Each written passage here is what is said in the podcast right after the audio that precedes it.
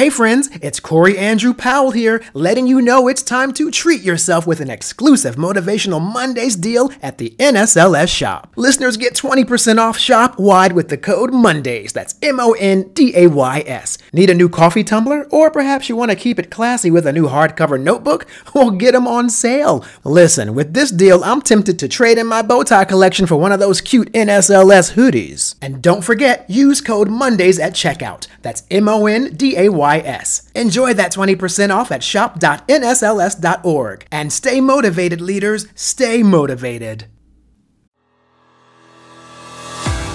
Hello, everyone. I am Corey Andrew Powell, and I am joined today by Ryan Leak. He's an author, executive coach, and motivational speaker who gets to inspire over 50,000 people every single month. That's a lot of folks. So he's the author of the USA Today best-selling book, Chasing Failure: How Falling Short Sets You Up for Success, and his most recent book, Leveling Up 12 Questions to Elevate Your Personal and Professional Development, is a Wall Street Journal bestseller. Ryan, welcome to Motivational Mondays. Corey, it is an absolute pleasure to be here with you. And guess what? I didn't tell you this. My brother's name's Corey. Oh, so really? I, I have a special affinity for you, my boy. is it the same spelling? It is the exact same spelling. The thing is, when I see that E is missing, I'm like, you don't trust him. Uh, yeah, trust some, something's a little off when the E is missing. But you know, awesome. I have like a lot of friends who are going to probably call me now and be like, yo, yeah. my, you know, my, my E is missing. But anyway, right. it's all good. Awesome. Well, Awesome, man. Well, listen, let's start with your previous book, just to give a little background to what your your your focus and your writings have been. So, your first book, as I mentioned, Chasing Failure. What was the inspiration behind that? There was something I wanted to do that I had always dreamed of as a kid, and that was to be an NBA. You know, what what kid with a basketball in their hand doesn't think about that? And as I had gotten older, and you know, I played college ball, was all American, and but never pursued the pros and had an opportunity to get connected with Kobe Bryant. And it was one of those things where I was like, I don't want to meet Kobe without knowing that I had like tried to like really see what was in me. I think there's this thing in all of us that can sometimes scare us. And it's this word potential. Hmm. And for me, before I leave the planet, I want to make sure that I've tapped into mine. And so I just want to get the most out of my life. And so I started thinking about this question. What would you do if you knew you couldn't fail? And when I answered that question, well, I, I said I'd be in the NBA. And so, um, I went out to try and figure out if I would indeed fail. And my, my thought process was, I'm going to let failure give me its best shot and I'm going to give it my best shot and let's see who comes out on top. Let's just see what happens when we try stuff. Here's the other thing that most people don't even really think about the top companies in the world have what's called an R&D budget. Billions are spent every year of them just trying stuff. Mm. Why wouldn't we expend some of our resources, big or small, at the level that we're at on trying things as well? It's the only way I believe that uh, you can really grow and, and really step into elite territory. And so that was the genesis of chasing failure. Well, you know, that drives home another point too that I've heard you make, which is that sort of like, you know, the, the journey is where you learn everything. Right. You know, so if you try to like sidestep that part of it mm-hmm. to have success or to reach success, uh, chances are it could be short lived because you didn't really learn anything along the way because you didn't try stuff, you didn't fail, right? And learn from those mistakes. I see a direct correlation there as well. Absolutely. You know, I think that there's this massive gap between what you can do and what you will do. And I think the people in this world that are making things happen, they've just closed that gap. So a lot of people can get in shape. They have the ability to do so. You just don't do it. Mm. There's a lot of people that can write a book. They just don't do it. I've just decided I want to be one of those people that we're not just looking at potential. After a while, you start looking at track record to say, no, like we did it. Did I feel like writing a book? No, not at all. But did I enjoy it? Do I enjoy the results of it? Do I enjoy the fruit? They, go, absolutely. And can it make a difference in people's lives? Absolutely. And so I think sometimes you have to be willing to do the thing that most people won't do. And I think what most people aren't willing to do is they're not willing to fail. And I'm just willing to fail stuff that most people are afraid to try. Yeah. Yeah. One of the successful things or one of the, the main denominators I see between successful people, uh, very often it is that trait of they were given an opportunity and they didn't even know how to do what they were asked to do a job opportunity, a task. And they said, yes, of course I'll do it. And then they were like, okay, shit, now how do I? and they made sure they found the right people to help them figure it out or, you know, they, they stepped into the unknown and were not afraid to try. It's a trait between the most successful business people or people who are just successful. I get to work with a lot of elite, very successful people, Fortune 500. I was with a Fortune 80 company yesterday. I don't want to put their business out in the street, but I just, I just want to encourage somebody. Don't nobody know what they're doing. I, like there is this facade. I got this. No, they don't. Mm. I think the pandemic was a great reset for everybody because it, it gave people freedom to go, I don't know how to do this. It's like you didn't know how to do it before a pandemic. yeah, don't try and use COVID. But, but, but, COVID gave everyone the opportunity to go, okay, we're all in this thing together. And it gave mm. people permission to be honest about the, the things that they just, uh, that they just don't know. And yeah. so a lot of people have, you know, faked it till they made it, so, so to speak. But, but I, I, I think that behind the scenes of some of the most successful people in the world are little boys and little girls who are scared out of their mind. We're given a role, we're given something, and they figured it out. They couldn't tell anybody, but when you take away their armor, you take away some of their awards, they would go, no, we, we, we, we tried some stuff. I read some books, got a degree. I'm educated, but at the same time, we're trying to figure these things, these things out. Record inflation uh, you, you begin to look at where the economy is at, where things are politically, socially, technological, environmental. You look at some of the key indicators that businesses rise and fall on. To pretend that you're an expert in any one of those is somewhat humorous. And so I think what I've been able to do over the past few years, being a guy that has waved the failure banner, I get people to be honest with me. Like I get people to raise their hand and go, we're actually not doing as well as people think we are. Mm-hmm.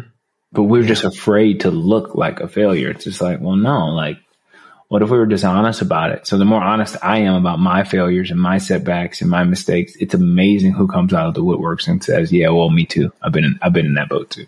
Yeah. Yeah. Which also is aligned with another trait of leadership that we discuss a lot at the NSLS, which is the accountability piece, right? Yeah. I mean, that ties right into you cannot move forward unless you accept the stuff that you don't know, need help with. Oh yeah. Your shortcomings, right? All those things. That's the accountability piece that then um, allows you to at least own it and then say, okay, how do I move beyond it? Right? For sure. Is, yeah. Well, that's amazing. I mean, so, you know, and I also will just bring it back to, uh, so I'm in the midst of writing two books. One I'm almost finished, right? Okay. And one I haven't started yet, but I have a great outline. And I'm also trying to get back in shape to get rid of like this 15 COVID pounds that, you know, I have no excuse anymore because the pandemic's been over for like a year. So it's funny that you just mentioned book writing and going to the gym. I wasn't trying to call you out. You I, I feel attacked. I'm just going to say I feel attacked, but we're going to move on. But, uh, and I'm going to go to the gym after this interview. That's awesome. So your second book, to your current book, Leveling Up, 12 questions to elevate your personal and professional development also something we're interested in because our whole platform here at the NSLS is both building character, professional development. Yeah. So, uh, so share with me your inspiration behind that book and what you hope people take from it. Uh, you know, throughout a pandemic, I saw that there were people that thrived in a pandemic and other people who simply survived a pandemic. And what I began to notice was that there was just a mindset difference. The people that thrived in a pandemic uh, were often self starters. They were not waiting for someone else to come save them. I almost entitled the book, Nobody's Coming. Almost. I was this close to like give driving home that idea nobody's coming to save you and nobody owes you anything. You owe it to yourself to take things to the next level. And so what I discovered is that the people that were thriving the most were people that just said, you know what? They, they led themselves well. So it's, it's considered a self leadership book. And these are uh, questions that we designed in our executive coaching practice that we discovered could help people go to the next level if they're continuously asking the right questions. Uh, we're coaches, not cops is a line we use often. In other words, I'm not going to tell you what to do and arrest you when you don't do it. I'm not going to pull you over and give you a ticket. No, I'm going to give you some tools to go in the right direction. And then when I'm not in the room, hopefully that tool is still guiding you. So, for example, one of the questions in the book is, uh, what's the right thing to do? I'm not going to tell you what the right thing to do is. We could actually argue about what the right thing to do is.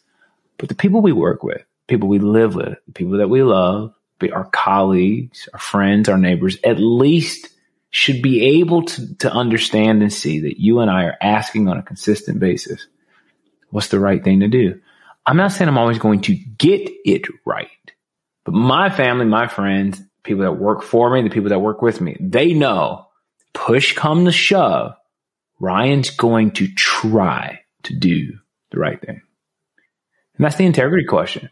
So I noticed that when I would equip my clients with that question, it changed their conversation in a lot of boardrooms to go, Hey, what's the right thing to do? Which is different than what's the most profitable thing to do. Now, what's, what's the right thing to do? It's the integrity question. The interesting thing about integrity is you can't always prove integrity. It's felt. You can tell when someone's genuine and when something's mm, some some some uh, some's off about them as it pertains to diversity, equity, and inclusion. You can tell someone who talks about DEI versus somebody who lives the E and I. Right. It's, right. There's an authenticity. There is a genuine, and I can't prove that you're not walking the walk. I can just feel it. And when I just have that mm, feeling, I just don't trust you. And I may never even voice it. Right, right. And so again, it's, I call every question in the book a loaded question because they all lead to more questions. They're not just surface questions. They're, it makes you think consistently, well, well what, what's the right thing to do? And I got offered to uh, go to Barcelona and speak but it was during my son's spring break and due to travel, it, it actually would basically take up all of his spring break and he would not be able to go. Well, for me, I just, what's the right thing to do? And again, someone else can make the argument that the right thing to do is to go make a, bunch of money in another country. Sure. And, and someone else is going to make that decision. But for me, in light of the future that I want to have with my family and my friends, I felt like the right thing to do was to stay home. Yeah. That's so uh, powerful because it really aligns with the the idea that you have to always sort of be impeccable and, and have integrity in what you believe in. And you're right. It's no, there's no wrong or right. It's about what's right for you. But I think that when you lead from a place of consciousness, thinking about other people other than yourself, like in that moment you just shared, it was almost like I was thinking, what if your son didn't want to go to Barcelona with you? Or what if he did? And then what if his, what if he had plans for his spring break or his break? He was going to hang, just hang out with his friends and be a kid. That was his memory, his time to have that moment. And you made a choice that you weren't going to interfere with his memories of childhood, right? It was like, that's deep. That's deep. And, and again, next year I could be in the exact same position. And like you said, he could be at a camp or maybe he's going to go do, he has plans of his own. So right. it's, it's not a one size fits all answer, but I do think it is a one size fits all question because it's, again, you, you don't, I don't think I'm ever going to arrive at this is the exact, and my other son who uh, I have an eight year old and a three year old, they have two completely different personalities and what they need from me versus their mom is, but we're consistently just, what's the right thing to do? Yeah. Mm-hmm. Yeah. And it's funny because you only get like one time sometimes to mess up with a kid and, and it's like, it can like derail so many things like that they'll never get over. And, you know, we've all been there as children. So, I mean, you're, when you have a chance as a parent to actually be more conscious of that, you know, that's powerful. And, um, I think that's commendable because, you know, I might have just taken the money and ran personally myself, but I'm not a dad. I'm not a dad, so I can easily say that too. But you know, let's get to your keynote topics because uh, so as I mentioned a lot about you you being an author, you were also a very very sought after uh, keynote speaker. Yeah. as you just shared uh, a story how you were invited to Barcelona. You have so many amazing topics you cover in your keynote. So I wanted to go through a few that really stood out to me. And um, the first one that I absolutely just love is about uh, self leadership, but leading by example.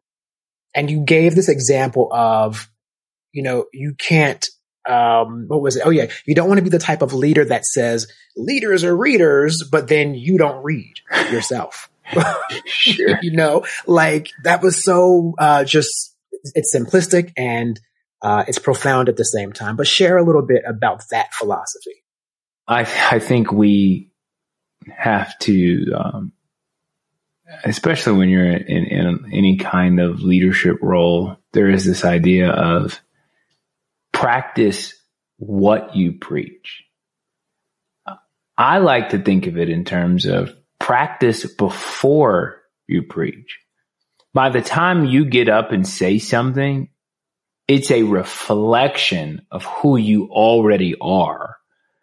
But if you're trying to communicate a message to other people and then try and get your actions to catch up with your words,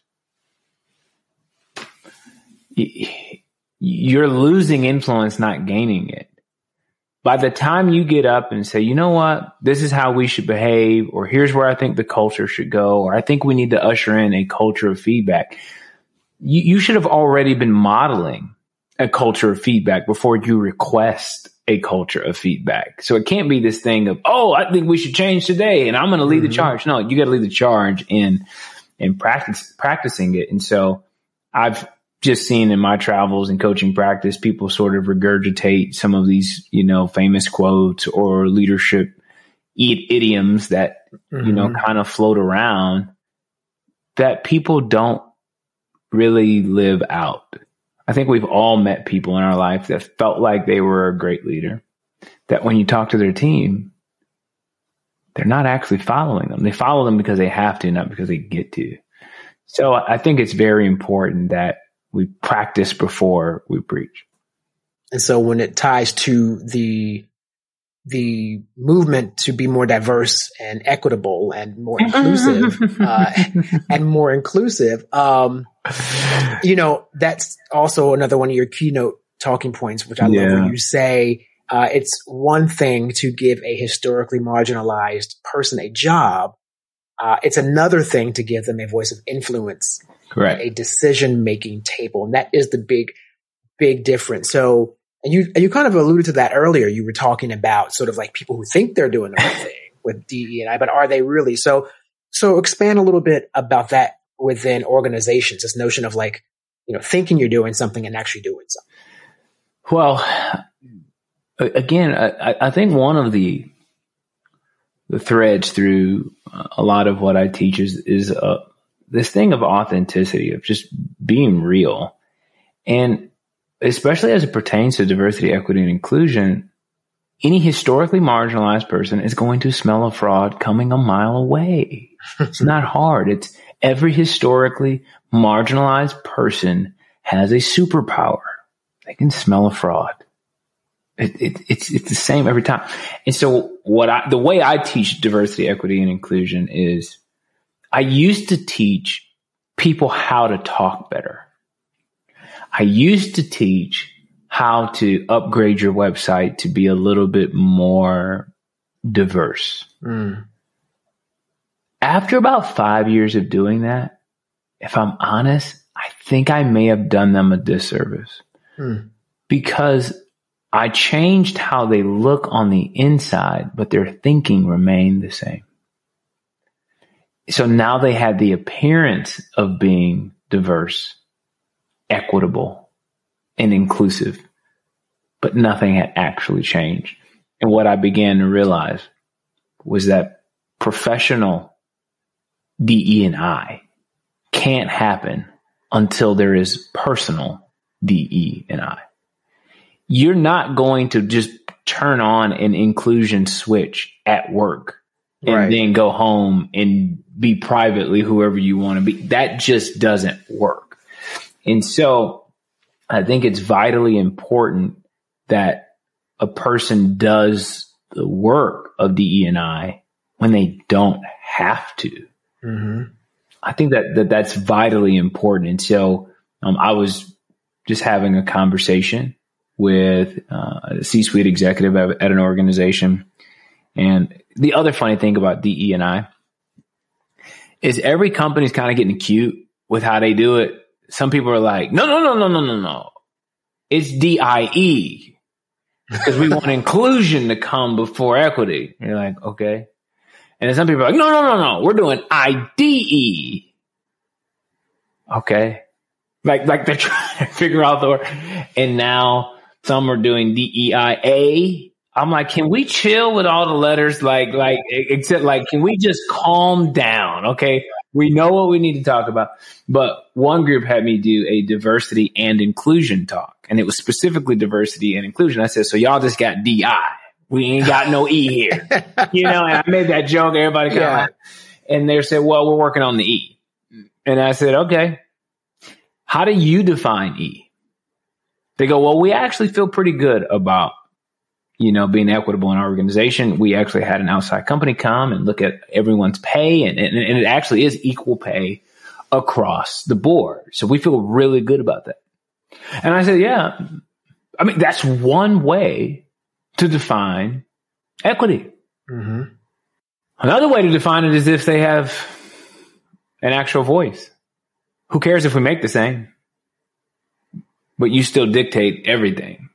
We might get the same paycheck, which is nice. Right. But there's, I wouldn't call that equal. Is there equal influence? There's many different ways to define that. And so so I, I, think the DE and I conversation is uh, is very, very, very challenging on on a lot of sides because, um, in in my uh, humble opinion, I don't know that there's a whole lot of honesty from either side. And what I try to do when I step into an organization is I try and get people to be honest first, and I don't tattle on you know both sides, but I can just tell you from working with a lot of people who are Caucasian what they have learned from culture is how to not get canceled. And the way you, you not get canceled is you just say nothing. Mm. You just got quieter. So one person might go, Oh, they woke. They with us. No, they're not. They're actually asleep. They're tired. They're just not saying anything. And so because they haven't said anything, they've just, they've, what we've taught them are the landmines not to step on. Doesn't mean they change. Doesn't mean, and so there's a conversation, a real conversation that I think has to happen beneath the, the typical DNI conversations because there's, and again, I, I just speak to so many people on all sides of it. And in some places there's real change. And then there's other places where let's just say they got really great websites. yeah. Well, you know, that's again why it was so important for what we do here at our organization when the George Floyd situation happened and all the protests were happening. And a lot of brands and organizations decided to speak up. A lot of them did say, you know what? Hey, you know what? We, we can do better. We haven't maybe done what we could. Let's, we'll make an effort to try, right? And we are such an inclusive organization to begin with from who we have employed, even our 1.5 million, like, you know, members in the community. But we really thought something that was tangible. Let's do scholarships specifically for particular demographics. And, you know, they're part of this equitability, you know, but you're right. Those are actionable things. Those are things that people can really do as opposed to just checking a box to change a few words in the website to say, we are an inclusive organization. You know, what, what have you done to really try to help a marginalized group in some way? So that's to be commended though for anyone who does at least want to have the conversation, but then they have to do the actions or else it's really just lip service, which is, you know, Yeah. it also reminds me of that really in the world of advertising. So many bad things, I I'd say mistakes are made.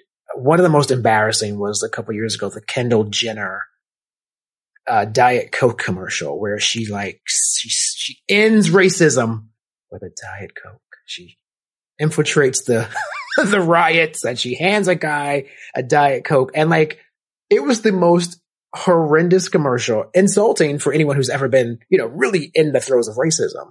Um, but diet, you know, but Coca Cola got dragged for that. She got dragged. They pulled the commercial, and I was like, you know, I bet there was no black people in that creative meeting. A hundred percent.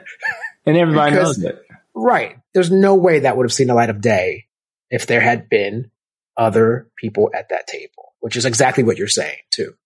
And they could have got somebody to sit at that table for free. Mm-hmm. Sure. Like, Urban ain't- street teams. gotta- you- I ain't say go pay Tyler Perry. right. Just get some black folks. Like you Right. could have pulled a, a a random black person off of the street and said, "Hey, what do you think? This is an idea. Before we shoot it, before before we get hair and makeup." yeah, here's a storyboard. Does it make sense? You know, and uh yeah, you're right because they could have totally shoot give somebody a couple uh, six packs of Coca Cola. We'd have been cool. But yeah, so so anyone listening, please have some people at the table who look like the demographic you are marketing to. And so another one of your your uh, keynote talking points. This is the one I told you earlier. I got goosebumps. I said, "This is the one." Oh my gosh! Never give up. Ish Hmm. man, when I tell you, because it is so true. Um, well, I'll, I'll let you talk about it, and then I'll share why it resonates so much with me. So please explain "Never Give Up" ish. Well, as a keynote speaker, there's a line that it's it's like you have to use it at some point. Never give up, and it it feels good. But one day I just thought about it, and I'm and I was just sitting with some friends who had some ideas, and I was like, "No, you need to give up. Please give up for the for the sake of your future and family and wife and kids. Please give up." You know, I got friends with rap dreams, and, and some of them cold with it. That's great, but some of them not that cold with it, and they still holding on to it. So it's it. There is the yeah, never give up ish. So we created this rubric um, that is outlined in my book, Chasing Failure, of going, hey, how do you know when you should try again? Because everybody experiences failure, but when should you get back on the horse versus now nah, you need to leave that horse alone? Because I've just seen some people try to pull off things for 20 years and I'm going, I don't know if you want to stay in that line. And so I think really trying to figure out what is your sweet spot? What is the thing that you love to do? Where's your passion?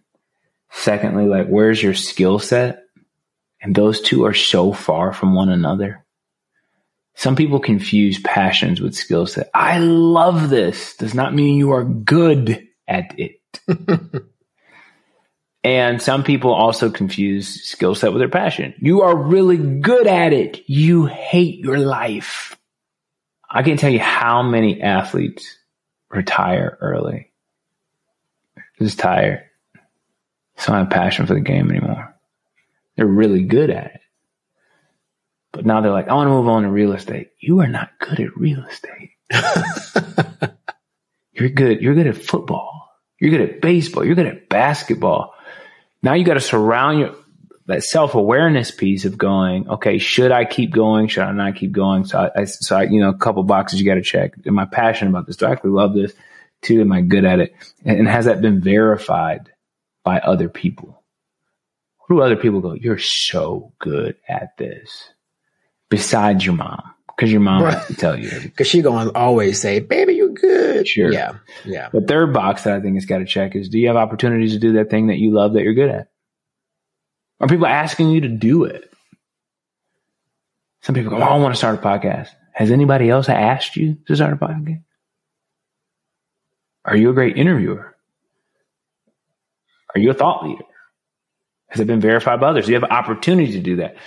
Sometimes you got to create your own opportunity, but is, is there an opportunity that meets passion, that meets skill set? And the, and the fourth box that I think you should check is do you feel like it's a God given purpose? Do you feel like you were put on the planet to do it? I got introduced to speak a couple days ago And this is what the guy who introduced me said. He goes, I heard Ryan speak two weeks ago. And I'm confident that today, when you hear him speak, what's going to go through your mind is God put this man on the planet to communicate. And I honestly, I, I can't think of a better compliment. Not, oh, you did great. Not, oh, you're a really good speaker. Not, oh, I loved your book. But for you to be walking in the purpose that God has given you on the planet, to go, I was born for this. Man, you check all those boxes. Yeah, you should keep going. Three out of four. Okay. Two out of four. Sometimes you're failing on for a reason so that you know what not to do. I was talking with a, a an executive yesterday who their CFO came to them and said, if you want to be CFO someday, you're going to go need to go get a degree in accounting. She had a degree in, in finance, but not accounting. So she went back to school for accounting and she had to take a, a, test to get a particular license to even be considered for future CFO roles. And she failed the test. And she was like, thank God. I didn't want to be CFO anyway. Yeah, yeah. But it took her two years of taking those classes to go, I don't actually like accounting. And accounting is far from just being over finance. It's like, yeah. so, so, so understanding that like, no, sometimes you do some things to figure out what you're not going to do. And sometimes I think discovering your purpose and discovering what you were born to do is process of elimination. Mr. Ryan Leak, author of Leveling Up 12 questions to elevate your personal and professional development. We appreciate you being here today on Motivational Mondays. Thanks a lot. My pleasure. Thank you for listening to Motivational Mondays, presented by the National Society of Leadership and Success and available wherever you listen to your favorite podcasts. I'm Corey Andrew Powell, and I'll see you again here next week.